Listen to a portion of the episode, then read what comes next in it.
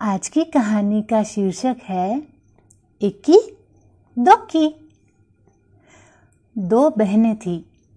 एक का नाम था एक केस वाली और दूसरी का नाम था दोन केस वाली दोनों बहनें अपने अम्मा और बाबा के साथ एक छोटे से घर में रहती थी। एक केस वाली का एक ही बाल था इसलिए सब उसे एक की बुलाते थे। दोन केस वाली बड़ी घमंडी थी। उसके दो बाल थे। इसलिए सब उसे दो की बुलाते थे। अम्मा सोचती थी कि दोक्की जैसी सुंदर लड़की तो दुनिया में है ही नहीं। और बाबा, उनको सोचने की फुर्सत ही कहाँ? काम में जो उलझे रहते थे।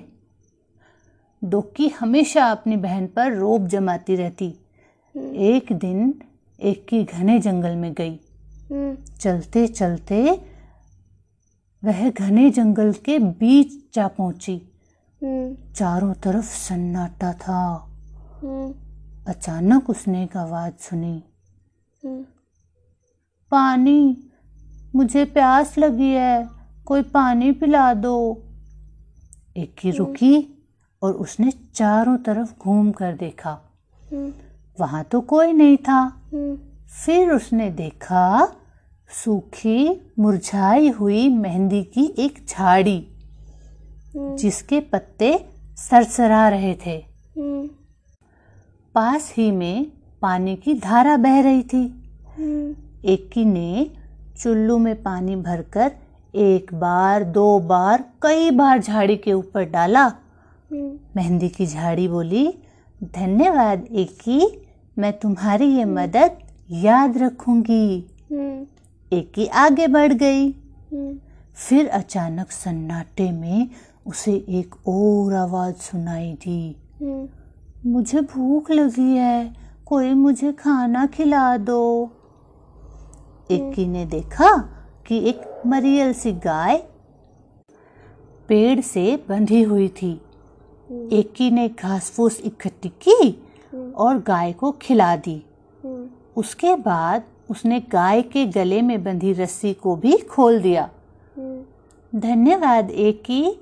मैं तुम्हारी ये मदद हमेशा याद रखूँगी, गाय ने कहा। एकी अब चलते चलते थक गई थी। उसे गर्मी भी लग रही थी। उसे समझ नहीं आ रहा था कि अब वह क्या करे, कहाँ जाए। तभी उसे दूर एक झोपड़ी दिखाई दी। एक ही दौड़ कर झोपड़ी तक गई और आवाज़ लगाई कोई है?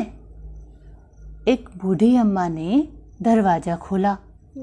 बूढ़ी अम्मा ने कहा आहा आ गई मेरी बच्ची।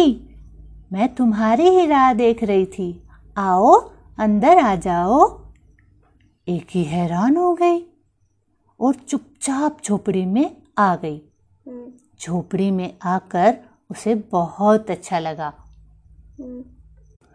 बूढ़ी अम्मा ने कहा, आओ बेटी, तुम्हारे लिए नहाने का पानी तैयार है। पहले अच्छी तरह से तेल लगाओ और उसके बाद नहा लो, फिर हम खाना खाएँगे। एकी ने शर्माते हुए कहा, नहीं नहीं। अम्मा ने पुचकार कर कहा अरे नहीं क्या? जैसा मैं कहती हूँ, वैसा करो। एकी ने बूढ़ी अम्मा की बात मान ली। फिर पता है क्या हुआ? एकी ने जैसे ही अपने सिर से तोलिया हटाया तो उसने पाया कि उसके सिर पर एक नहीं, परंतु बहुत सारे बाल थे। एक की इतनी खुश हुई कि वह खाना खा ही नहीं सकी।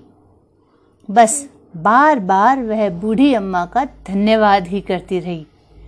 बूढ़ी अम्मा ने मुस्कुराते हुए कहा अब तुम घर जाओ बेटी और हमेशा खुश रहो। एकी के तो जैसे पंख ही निकल आए। वह सरपट घर की तरफ़ दौड़ चली। रास्ते में उसे गाय ने मीठा मीठा दूध दिया और झाड़ी ने हाथों पर रचाने के लिए मेहंदी दी। घर पहुंचकर एकी ने सारी कहानी सुनाई।